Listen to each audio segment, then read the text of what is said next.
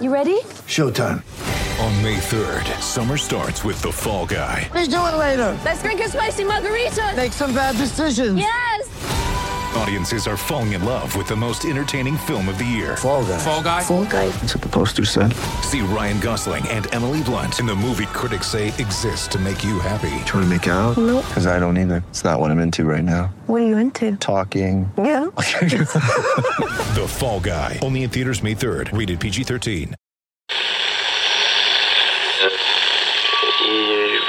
Empire. Seventh inning here, the Angels go back into the bullpen once again. Yeah, Ty Buttrey coming into the game. He's got good numbers. Strikeout pitcher, 38 and two thirds innings, 47 strikeouts, only 11 walks. Pumps the first fastball is strike What was he alone. looking You're talking about CJ and the Angel bullpen. Yeah, this guy has worked out really well. Traded for Ian Kinsler a year ago for the Boston. Certainly could have used a guy like Ty Buttrey.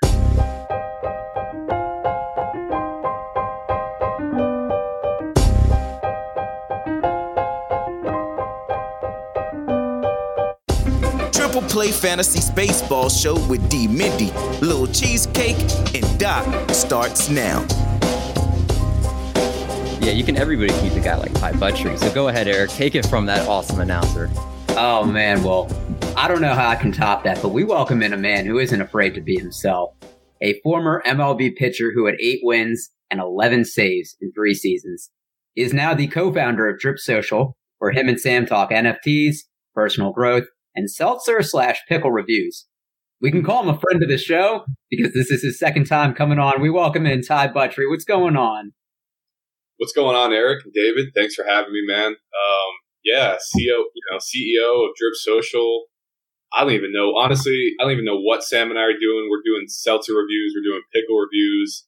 We're talking NFTs, personal growth. We're jumping in, you know, cold tubs and red lights. So we're just, you know, we're living life, man. We're we're living our passions. We're uh, we're trying to build something. But no, man, I appreciate you guys having me on. This is cool to be here uh, for the second time. Ty, So with I have a question before Eric jumps in here. Uh, I did not do enough of my homework on you, so I need to ask. The the seltzer reviews are they like alcoholic seltzer reviews? Yes, they are. So wait, have you had high noons yet? oh my god! Yes, I'm a big. I, I'm a big fan of the high noon. I think um, I would have. I'm not cra- I'm not crazy about. It's a pretty like strong.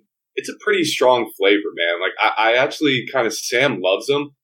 Um, I'm not a big fan of the vodka and like the hard hard seltzers. Like I just I like more of like the malt liquor, like you know the White Claws, the Trulies, the Funky Buddhas.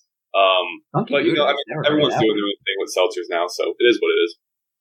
Man, that, that's a dagger to my heart, Ty. Man, David, Yeah, I, All I, right, man. how, Gotta be are not getting sponsored by High Noon yet? You talk about him every occasion you can. I mean, if it's fed to me like this, I mean, I have to ask. So, but I, I I respect Ty's opinion. So, Ty, last time we spoke, it was prior to the pandemic shortened season. How was playing through that? Uh, it was one of the worst things I've ever been a part of. Absolutely terrible. Um, and I I know that's pretty like direct and harsh, but it's the truth, man. It's whenever there's no fans in baseball, I didn't realize that's you know I'm doing a lot of reflecting and kind of gathering some different perspective. You, you know, now being four months out of the game, and like that's really when things for me started to change. You know, when we had to show up to the field every day, and I, you know, obviously we had to follow protocol. I'm not going to sit there and go down that path, but man, it's just is like for me, the fans, like that's why I, love doing social media. Like I love even before now, like I was always trying to stay engaged. I was always trying to break down that barrier between the athlete and the fan. I think, um, I think that's very important in sports to have that open, you know, relationship. And obviously there are some fans out there that may take advantage of that, but I think, I think, you know, we do this for the fans. We do this for people that enjoy it. You know, they paid the bills. I mean, ultimately that's who pays our bills and pays our these big salaries. And so when uh, COVID happened, man, and fans were ripped out of there, you know, what was left? I mean, it was a game of baseball, which you know, no cheering. You have fake, you know, stadium noise. The you have cutout fans. the cutouts. Like you're trying to get jacked up. You're trying to play for something bigger. It's like it just to me it wasn't baseball, but it was the situation it was, and there's nothing we could do about it. And fortunately, the Angels didn't have any huge outbreaks like we saw the Nationals and the Cardinals have, where you know games were postponed and they had a lot of double headers. What was kind of the motivational tactics that they used? Obviously, in a 60 game season, expanded playoffs, everything carries a little bit more relevancy. Each game's a little bit more important. But without the fans there, you're right. That's a huge kind of element that you're missing, especially at home. What did they try to do to get you, you know, excited for each game and, and motivated and ready to play? the same thing that we were doing, you know, in prior years. I mean, that's, and that's where I think we kind of, I think everything kind of fell short, but I'm not going to throw blame because it was the first time something like this happened. So no one had any plan. No one had any real idea. We all were just trying to not lose players for COVID. You know, you, you lose a player, it, the whole thing gets thrown out of whack. Um, and it just is like, it just was a very, it was just a hard situation, man. But like to get motivated, like that's literally like so for me, like my favorite, my biggest moments were in big time situations. A lot of fans screaming at me, like I thrived off that, and so that's why it was so tough for me to continue to stay motivated. Like I remember many times being called to go in a pitch to close. And like I'm drinking Red Bulls, like I'm trying to get myself, like I'm doing like fast breathing to get my heart rate up I'm doing like sprints in the bullpen, you know, just to get some type of adrenaline. And then you run in there and it's just quiet and you're like, what is this? Like, this is like back, you know, you know, in the, in the spring training field, you know, like this isn't baseball. Like this isn't what I wanted to do. And that's when like I started really reflecting and thinking about it. Um, and yeah, man, I just, you didn't really do anything for I mean, it had to come from within. And unfortunately for me, I had a hard time creating that motivation without the fan base. Yeah, and so Ty, kind of building off of that, uh, you're one of obviously again one of the, the guys we talked to, one of the first guys we actually talked to about a year ago, and we all had to like double check our phones when we were like, wait, Ty Buttrey retired? Like what? Like what happened? And uh, you made kind of uh, some ripple effects with that on April fourth some things cited you as saying you lost your love for the game, that uh, you kept playing to prove everyone wrong, but also that you were tired of pretending. Can you expand on that a little bit? Yeah, I mean, I was tired of pretending because ultimately, you know, as baseball players or as athletes, um, we have to go out there and we have to wear that that uniform as an athlete everywhere we go, and that comes with sacrifices. That comes with, you know, not doing certain things on maybe social media or maybe not starting um, other side businesses or maybe you know or even going into the fans. Like you know having to sit there and put on smiles when you're not really happy with your situation. And that's kind of when covid happened and we came back this year and there still wasn't fans there. And there was just like to me it was just like this fake like it was this fake culture it's like why are we acting like we are all sitting here and everything's normal. Like to me, it's not normal. You know, we have 25% capacity. Um, we're still sit, you know, we still can't really interact with the fans. We, it's still this weird like barrier up. Um, and that's when like I started really kind of reflecting like, okay, why am I playing this game? You know, it like, why am I thinking back? Like, why did I spend all those, you know, six years in the minor leagues?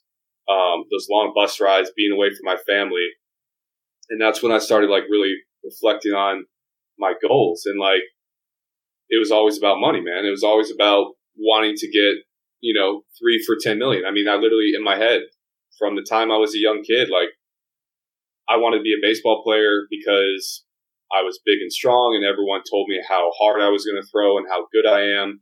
And you kind of start believing that stuff. You know, you start believing when you're a young kid, wow, I am tall. I am big. I can throw a ball hard. I'm a good athlete and oh my gosh, I can make $50 million doing this. And like, what young kid, I said that in the article, like, what young kid doesn't want to have a cool job that pays really well? Um, but like going back as my childhood, like I loved hitting. I loved like playing the outfield. Um, I loved being part of the team and pitching, you know, to me, baseball's kind of two sports. You got pitching, you got hitting. And, um, you know, I'm not going to say I would rather have been like a hitter, but like to me, I'm pretending because I'm doing it for selfish reasons. Like I'm doing it for making money, man. And like that's I trust me, we're all I get that we're all in life to make money. We all want to have success. We all want to have a little bit of fame. We all want to make money. But I made the money. I had the fame, and I still was unhappy. And to me, that was a big red, big big red flag that that feeling was never going to go away. And taking all that time away from my wife and my family, and then not having the fans with COVID, um, it just it was like I'm tired. Like you know what, man, I'm tired of pretending. Like during that COVID break, guys, like my wife and I spent that time in that RV.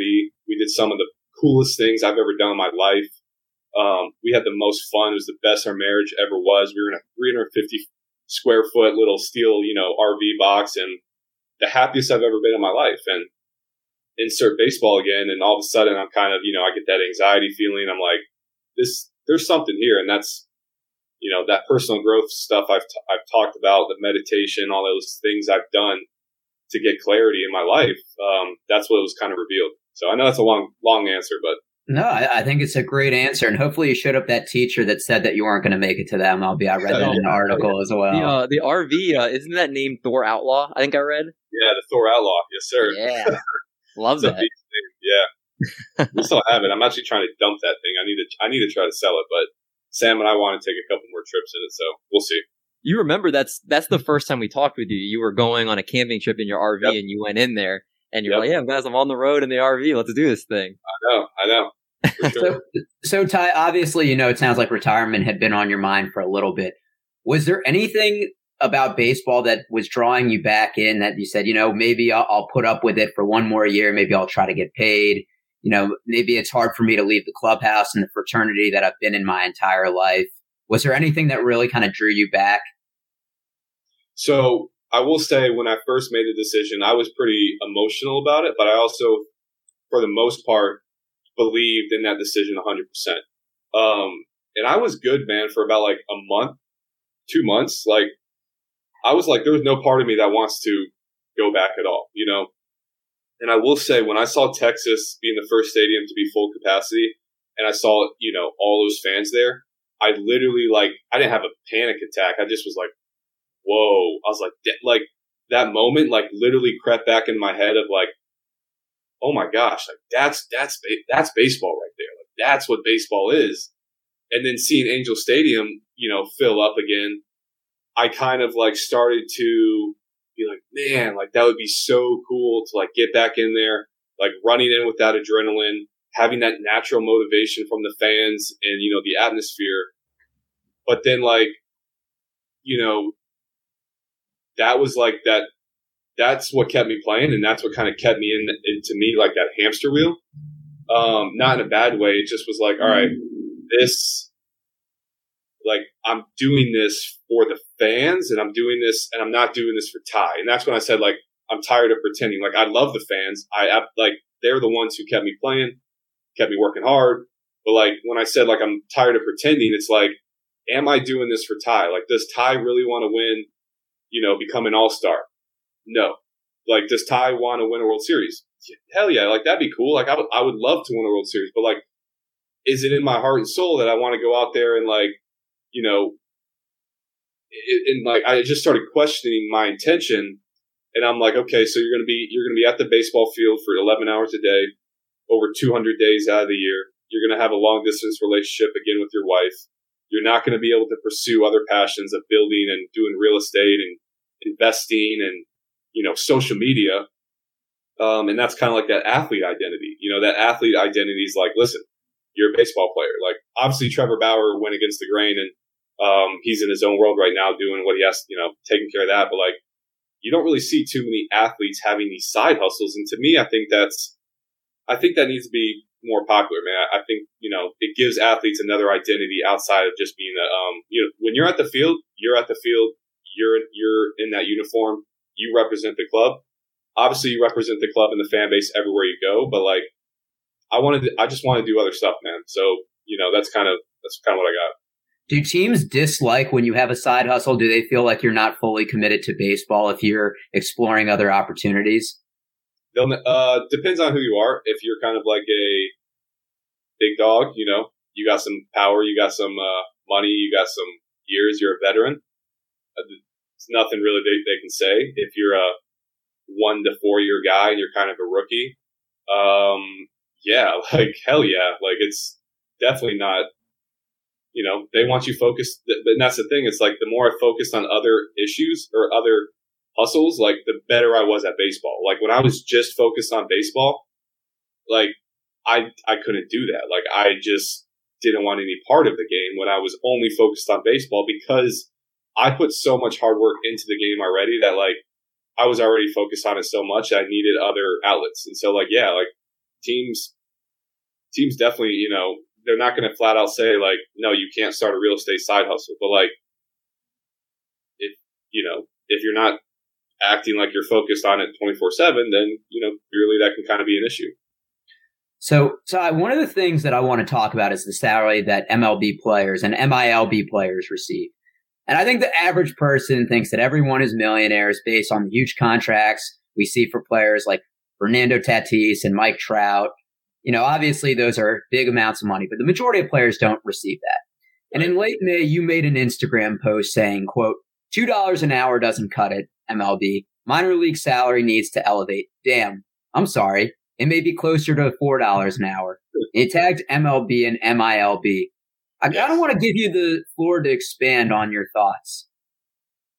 I mean, it's pretty simple. It's uh, minor league baseball players are part of this elite skill set, right? You know, when you get drafted, to, to just go and play on your hars- your varsity baseball team is an accomplishment. Then to get and go play college baseball, that's another accomplishment.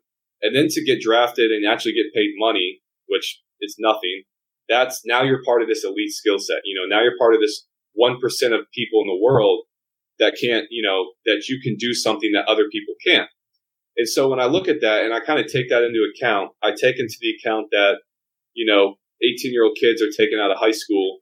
Some, you know, $200,000. If you're a high school kid, usually get a little bit more. Maybe it's 100K. Um, you know, college, college players, a thousand bucks, 10,000 bucks. But here's the thing. It's a, it's a seven year contract, you know, like it's a seven year contract. So that signing bonus for me, I had a very cushiony, nice, comfortable signing bonus. And, you know, that it, it made my time in the minor leagues way, way easier. I was still on those bus rides. I was still eating the same shitty food. I saw everything that was going on. And to me, that lifestyle, to be considered a prospect, to be considered this 1% elite group, and then you have the teams not paying, you know, for that, for that salary because they don't have to, because they have the control. There's no minor league union. There's no representation.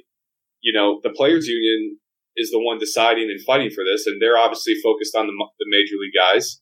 Um, and when minor league guys get called up into the MLB, like myself, we shut up. I regret it to this day that I didn't talk more about that because I was afraid to kind of bite the hand that feeds me. And to me, it's just, it's unacceptable, man. It's something that you have guys, you know, in order to win, right? You want to take care of your investments.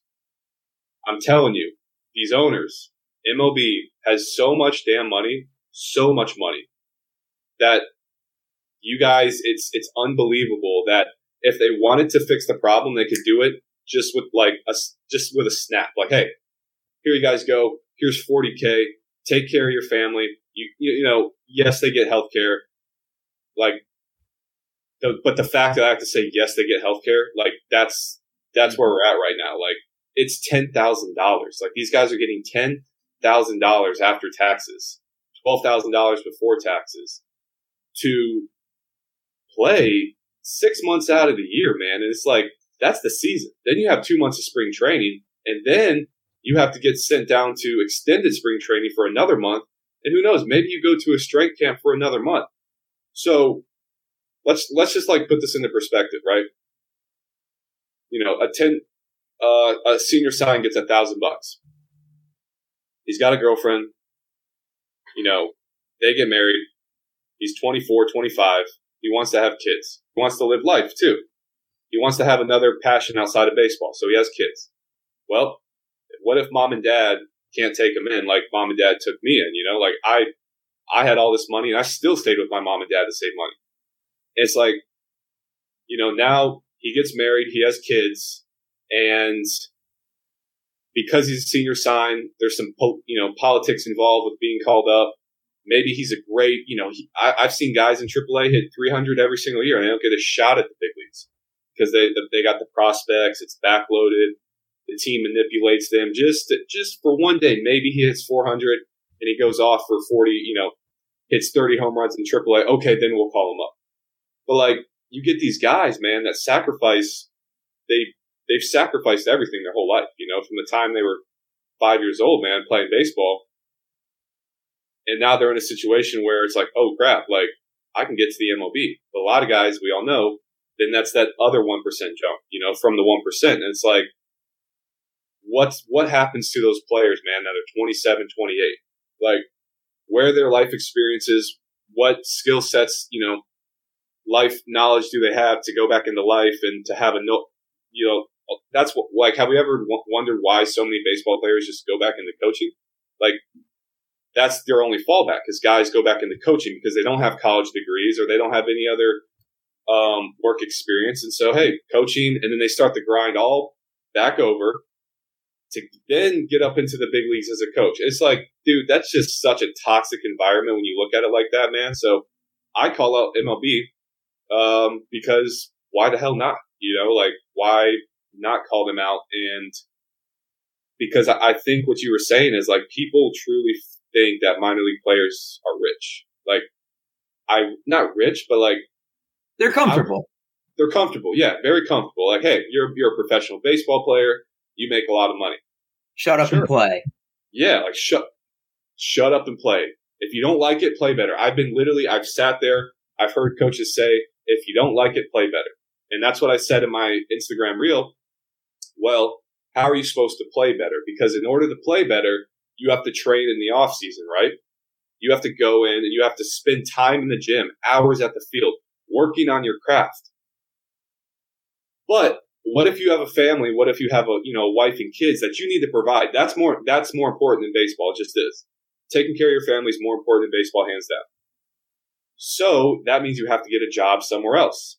You spend hours doing a job that isn't benefiting you to work and play better. So it's like, it's so, it's just, it's this control, it's this ultimate control that has been set up and the chain's ever been broken. And it's just, it's been a cycle. And that's where I think it's just, it's ridiculous to me. And that's why I call them out because. So t- yeah. I was just gonna say, I think that they do need to be called out. I'm wondering. I mean, like you said, they've had they have so much money. I'm wondering if, hey, like, what what can we do to meet in the middle here? Obviously, there's a potential yeah. lockout that's looming, right? That everybody's been talking about that, and I think that's one of the first things the MLBPA, of course, is going to ask for, you know, the universal DH, and they're going to ask for some, I think, things that are more surface level that people see. But I'm surprised that something like that would not be the at the forefront because so many baseball players are going to be more affected if they change the minor leagues before they focus on big league stuff. Do you feel like right. that that should be where they attack first? Would they're like uh, when they actually meet potentially this summer? I think I think the players union has an opportunity to kind of window win over the public by putting the minor leagues first. I don't think they're going to because, like I said, there's no minor league representation. The players union is for the MLB. It's a prestigious honor to get to the MLB. It's even more of a prestigious honor to play multiple years, and then it's even more to play 10 years. And so we got to understand that, you know, the MLB, there's, there's manipulation going on with there and, or in the, you know, at that level. And so to say, are they going to put this issue forefront? Hell no. No, it's not, it's definitely won't happen like that because, you know what, man? And like, like I said, when, when you're in the minor leagues, you get up into the MLB and I did it firsthand. I was like, I did it. I made it. I worked my ass off. I put in all that time and here I am. And you just, you get that, you get that money, you get that fame, you get that attention.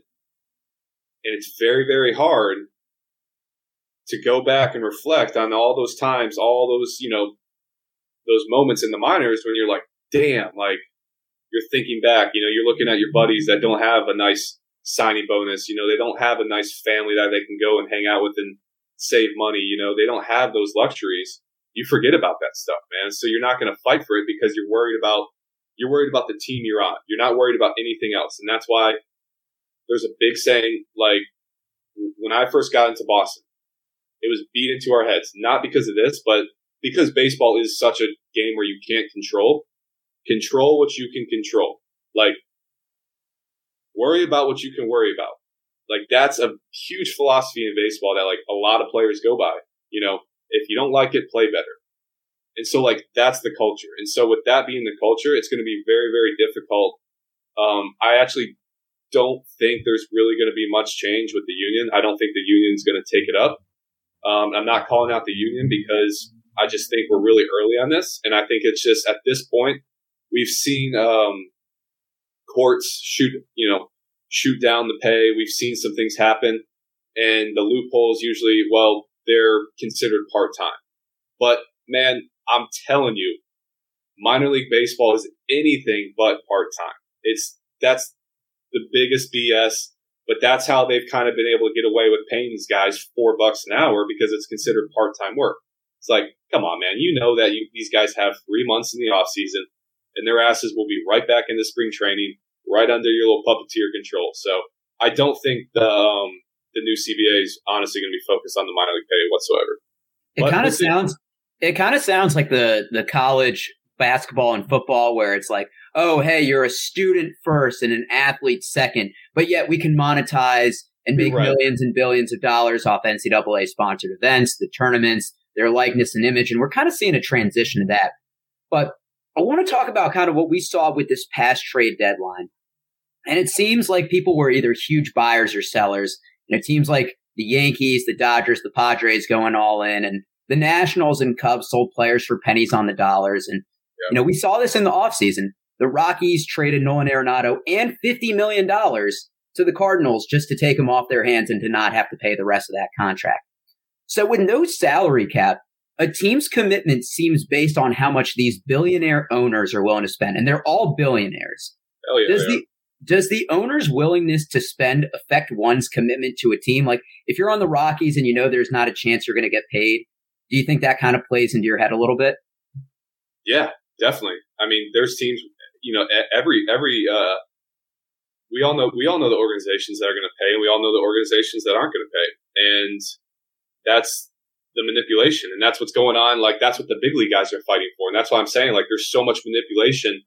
Like, the minor leagues, like, it's just like, this is how big it is. Like, in terms of, like, where it is and the attention and, like, the priority list for the union to fight. Because, like, that, like, what you just said, like, teams can just be like, oh, we're going to use you for five years. You're going to give us some World Series.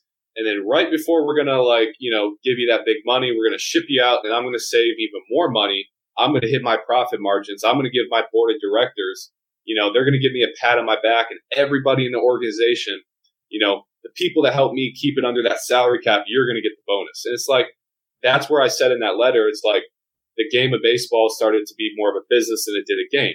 And it's the reality, guys. I'm not sitting here saying that I'm woe is me. I'm just calling out the perspective and the facts that I've seen. It's like, that's how the NFL is. That's how the NBA, like NBA is they you know they do it right, but like to some degree, but like man, like let's let's make this about the players. Let's make this about the fans. And if you get money from that, which you're going to get a lot of money from that, then I promise you, you're going to have a winning organization because everyone's going to be bought in. They're not going to be seeing manipulation going on. And I just, I, I hate to see it, man, but like there's just so much BS going on at the top that these guys, it's like, they can write a check like that and, and but everyone you know it's an ego man those billionaire owners they have that ego it's like how can i how can i cut i mean when teams are furloughing think about that think like you want to put into perspective um, during covid when teams are furloughing like furloughing like their staff like for four months so like you know the worker the attendance people the trainers nah man you're cut we'll bring you back when we need you you can go figure it out.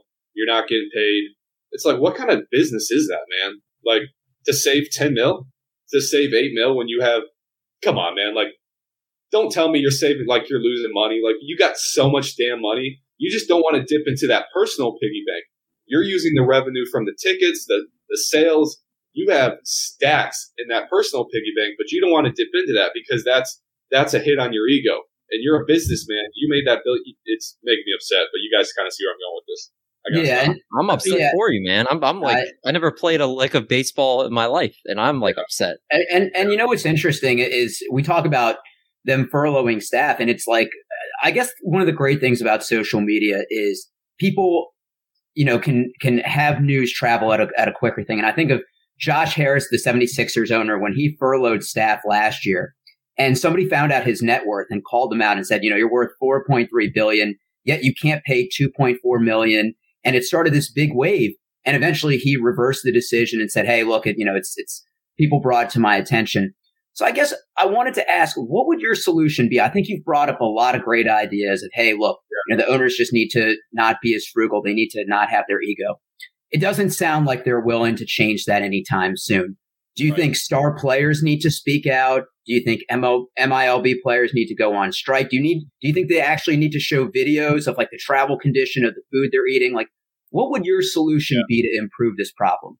that's Eric. That's literally. Thank you for asking that, man. That's such a great point because, like, here's the thing. Like, one, guys at the top need to speak up. They just do. They got to have. They got to. You know. You know. They have to speak up. I'm not mad at them. I'm not upset because that's not my battle. They can do whatever they want. They're the OGs. They're the veterans. They've been there. I'm in the peanut gallery right now. You got to understand. I'm the one that walked away. I'm kind of, you know, the black sheep. And so guys guys at the top that have platforms can fix it like that too if they really wanted to. But that's that's a huge distraction from the season. I think that needs to be done in the off season, maybe in spring training. But the one thing you said is yes, go check out minor league grinders on Instagram. That's a great way. Go check out and see what these guys are going through. They have 42,000 followers, and I think it's 42,000 minor league baseball players. And I say that because the public has no idea. The public literally, like, some somebody was saying, like, well, are somebody asked me, they're like, well, are you going to start trying to like really fix the problem? They're like, are you going to actually start, you know, doing something about it? And I'm like, listen, man, they've had court cases, they've had lawsuits, they've had these things, they've gone to owners, they've gone to farm directors, and it just gets hushed. It gets silenced because the masses doesn't care. The masses has no idea. That's why I keep talking about twelve thousand dollars before taxes, four dollars an hour, because that's something that anybody that has a heart and a soul can be like, wait a second, ten thousand dollars? Wait, wait, they're making ten thousand dollars, and that's like that to me is like right now the videos, you know, fundraisers, those are great. Getting the getting the um, you know, I want to start. I got a buddy who's Halos in the infield. He's actually selling shirts at cost, and he wants to give to catering. That's great. That's anything that's going to create attention that these guys are so underpaid. And and somebody was like, well, what about the WNBA? What about teachers? And what about people just you know, they know they knew what they signed up for. Signed up for. That's actually not true. They didn't know. I can promise you, when these scouts are coming into your house in high school, they don't tell you. They don't tell you that stuff purposely. But um, everyone's like, well, the WNBA is, you know, it's like, listen, guys, let's not get this twisted. I understand there's pay inequality going on around the whole entire world. I'm not fighting that battle.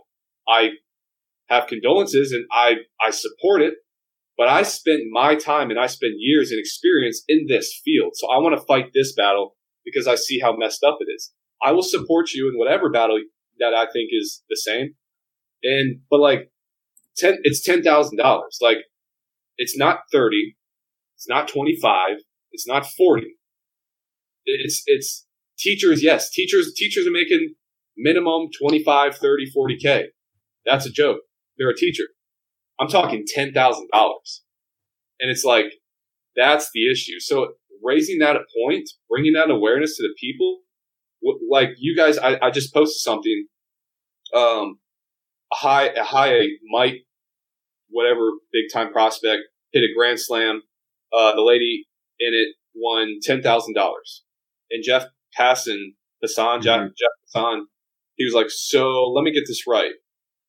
That minor league um, stadium can give ten thousand dollars away to a random fan, but that's a minor league player's whole entire salary. It's like you see kind of where it's like like you, you don't see you like you, you don't see that in the MLB. You don't see someone saying, "Oh my God, Mike Trout hit a home run. Here's 450 million. You know, Ty Buttrey had you know through a perfect inning. Here's six hundred thousand dollars to a perfect fan. No, but they're allowed to give ten grand away like that because it's nothing to them. It's nuts. That's I mean, it's actually nuts. I mean, again, like what do they expect you to? I mean, you're away from your families. Right. And you're making nothing, so it's not like you're being able to support your families either. It's right. like what's the what? So the only win is the possibility you get called up and you get a contract. But like you said, for the you know high percent of people that never make it to the major leagues, they're kind of left high and dry. And I think that's what most people really need to take from this is, yeah. you know, the, the little salary they're making, but also the, the burden it puts on their personal lives and the stress of trying to make money. And, and it, it, just sounds awful. And I can't believe yeah. that MLB has let this carry on for this long. No one's, no one's going to fight it, man. So I guess that's, it's, it is awful. And, um, it's on, it, it is to me, it's getting some more attention. I think some, I think, you know, Jeff Passan talking about it. Um, I'm trying to raise some awareness to it. Um, uh, MLB, uh, there's a Instagram page. They're doing some stuff. What's it? It's I don't want to say it wrong. Let me look it up because there's like an underscore in it. I don't want to make sure. uh, oh, there more than, also minor more than baseball. MTB underscore org more than baseball. Um, he's really doing some great stuff but yeah, so you're starting to see minor leaguers like so that's kind of a, that's kind of a cool point is the generation. You know, this is a different generation of players coming up, and so social media. When I was playing, like social media is just really like like everyone's using social media now. Businesses are going social media. Everything's social.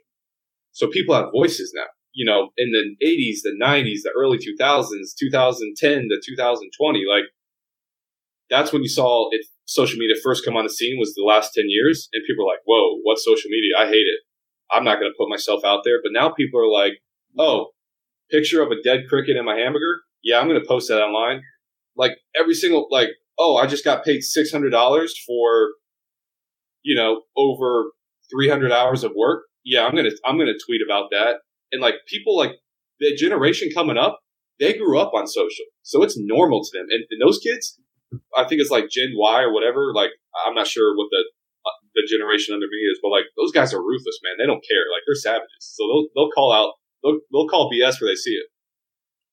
Yeah, and and I was gonna say, Ty, I think you know you mentioned Jeff bringing it to, to to people's attention, but you're being the pioneer for it as well. You know, not a lot of people are willing to walk away from the game they love, especially when they've reached the major leagues and have kind of finally gotten there. And you know, not everyone has a long career and some people want to milk the fame for as much as it's worth. And I really commend and applaud you for speaking out, for saying, look, there is life bigger than baseball. I wasn't happy and I want to be Ty. I don't want to be the baseball player and have that be my identity. Um, I did tell you, I did tell you that when you came back, we were going to ask you a little bit more rapid fire, those bullpen questions. You still down for that? A little this or that? Yeah, I'm down. I love it. All right. But Would you rather me to answer things quickly, which I'm very bad at? I like to give a long-winded answer. So practice. No, no, you're fine. Would you rather throw over hundred miles an hour or hit over a hundred thousand Instagram followers? Ooh. Tough one off the bat, right? uh, well, given my current situation, over 100,000 Instagram followers. There we go. I like it. We'll get you there. Did you ever yeah. get? Did you ever get to 100? I saw you like top that at 98 in one of your games. I hit 100 probably I think like six or seven times. I hit 102 in the fall league. Everyone hits 102 in the fall league, or everyone's throwing hard in the fall league for some reason. I think the guns are juiced, but no, I. Uh, yeah, there was there was a couple games against the Red Sox in Seattle. I was at 100, but like, okay, that's why I said over hundred. I figure you did hit a hundred yeah. a few times. Would you rather never get a paper cut again, or never get anything stuck in your teeth again? Oh my gosh, never get anything stuck in my teeth again. I hate that. Oh, but those paper cuts hurt, man. Yeah, but just be more careful. It's like you can't avoid getting stuff stuck in your teeth. It's you got to eat, man. That's true. Would you rather be able to play 10 different instruments or speak 10 different languages? speak 10 different languages. Okay, I like it. Representation. Yeah. Which one of these would you rather use for self defense? A sword or nunchucks? Oh, um, is this considering I know how to use both of them, or am I like yeah, yeah, nunchucks? yeah. That'd be pretty badass, right? Yeah, that would be badass. I, I like that you asked. Do I know how to use them? Because Yeah. we all know how to use a sword. None of us Yeah, know how to use nunchucks. Wing, but like you know how to use nunchucks, you're you know K KO dude. Would you rather have a hook for an arm or a peg for a leg? Hook for an arm. Okay. All I think that's cool. Would you rather forget who you were or who everyone else was? I think I know your answer for this. Um, would I would I rather forget who I was or who ev- who everyone else? everyone was? else was. Um, I would definitely rather forget who I was. Wow, I thought you were going to go the opposite. Yeah. Okay. We got a few left. Would you rather find $10 on the ground? Hold on, man. That question's like deep. That's not just a that's not just a rapid question. Like, all right, all right. Let's open. Let's open it. Let's talk about it. Yeah, like can we talk about that for a second? Yeah. So if I'm forgetting who I am, but like I'll I'll know my wife, I'll know everyone. You'll know. Yeah, so, like, if you remember who you are, you know your Ty Buttrey, you know your life. If you if you forget who everyone else is, it's like you know who you are, but it's kind of like amnesia when you see everybody else. Man, I got some good friends. I got some good family members. I got some good people in my life. I don't want to forget about them, man. I will. I will stick to that. I want to forget about myself. Wow, that is that's a good answer. That's a good I do. answer. I just do. The next one isn't as deep. Would you rather find ten dollars on the ground or find all your missing socks? Well, considering I haven't worn socks in like the last two years, rather find- you guys got to remember, I lived in an RV for ten months, man. I was doing some.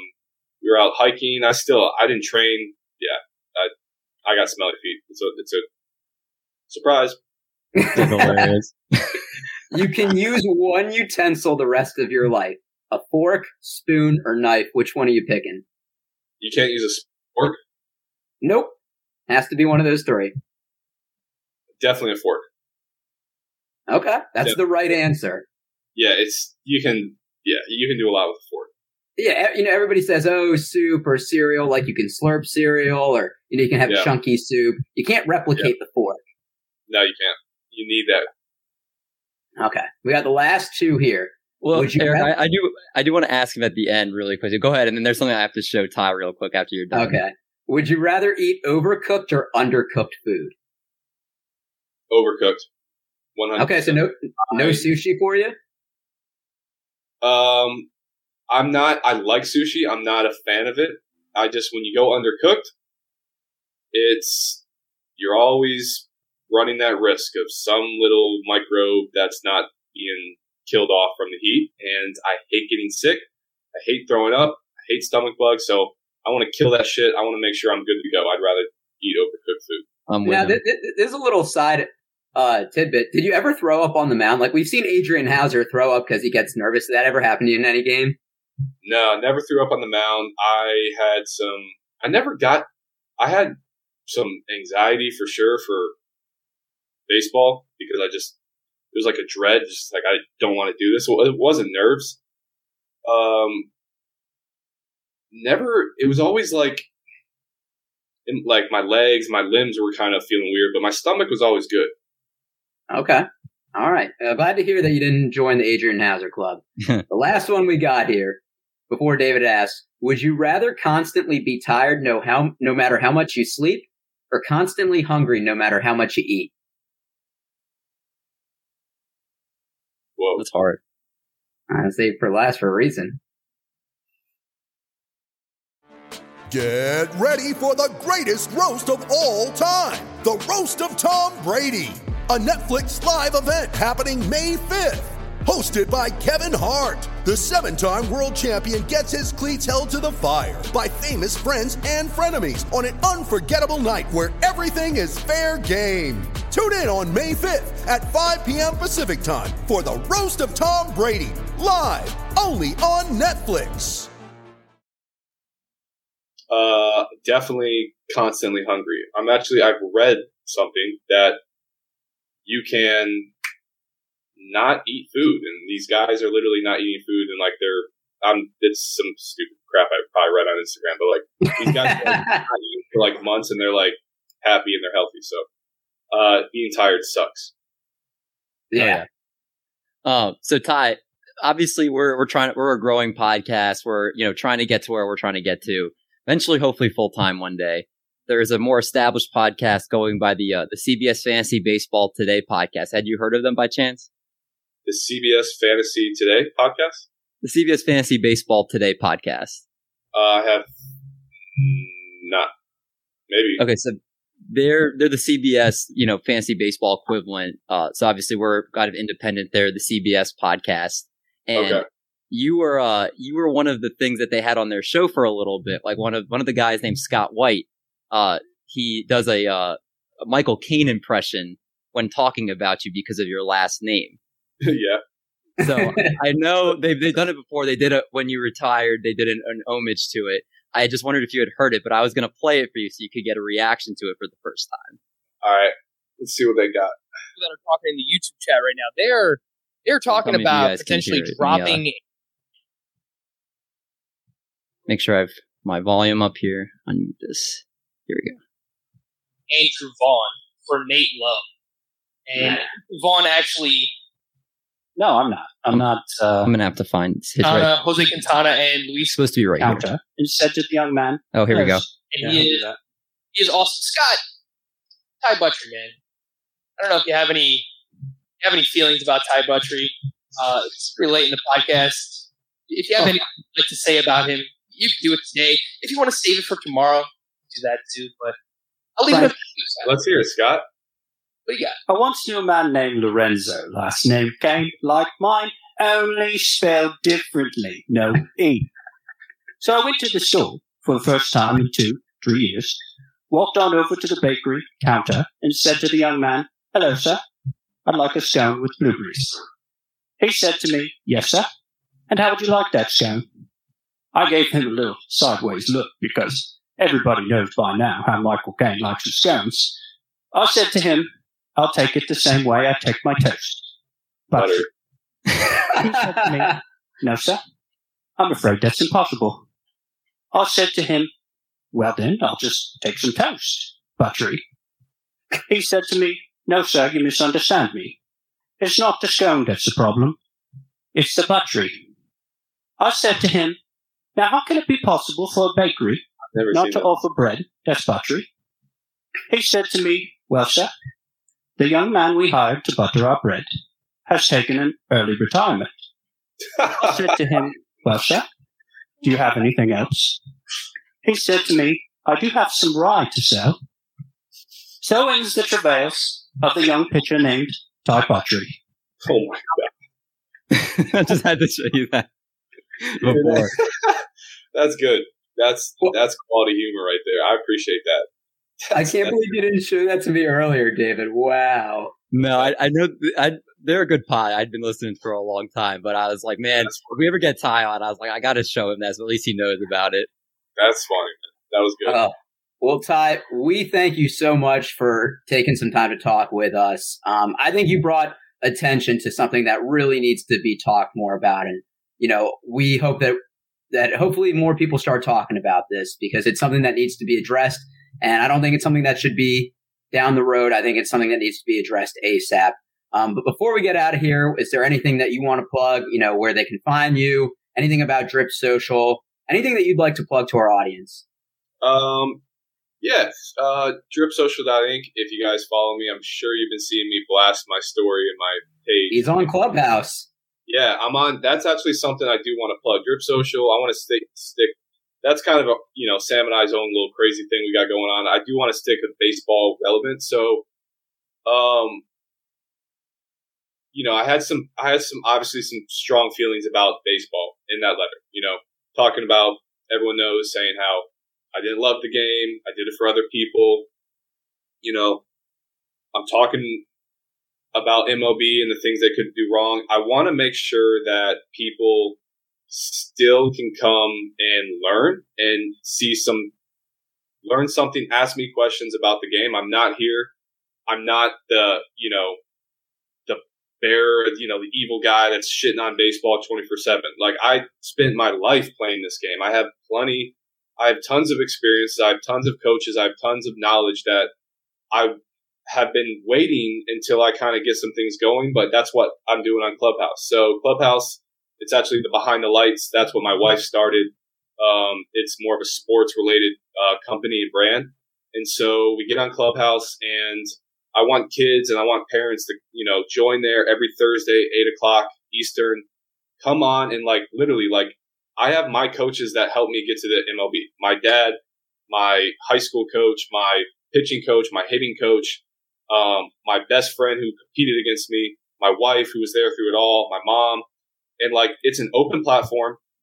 Any kid, any parent that wants to ask a specific question, we will give you guys an answer and we'll give you, you know, a whole thing. So Clubhouse, it's uh, download the app, come on, join. We're going to be talking, and it's like it's transparent talk. Like it's not like it's just it's real, it's authentic, it's to the point, it's unfiltered. Um, so yeah, we got that going on Clubhouse. So you guys can find that on my Instagram profile page. So please come out, join the room, 8 p.m. every Thursday. And make sure you're following him on Instagram. It's at Ty Buttrey, his name exactly spelled out. He only has 7,500 followers right now, so we definitely got to get, that up there. Got to get him up. Yeah, we got to get him to 100K. 100K. Yes, sir. Thank you. Thank you. Appreciate that, guys. And, and you're the best, man. We appreciate you coming back. Um, anytime that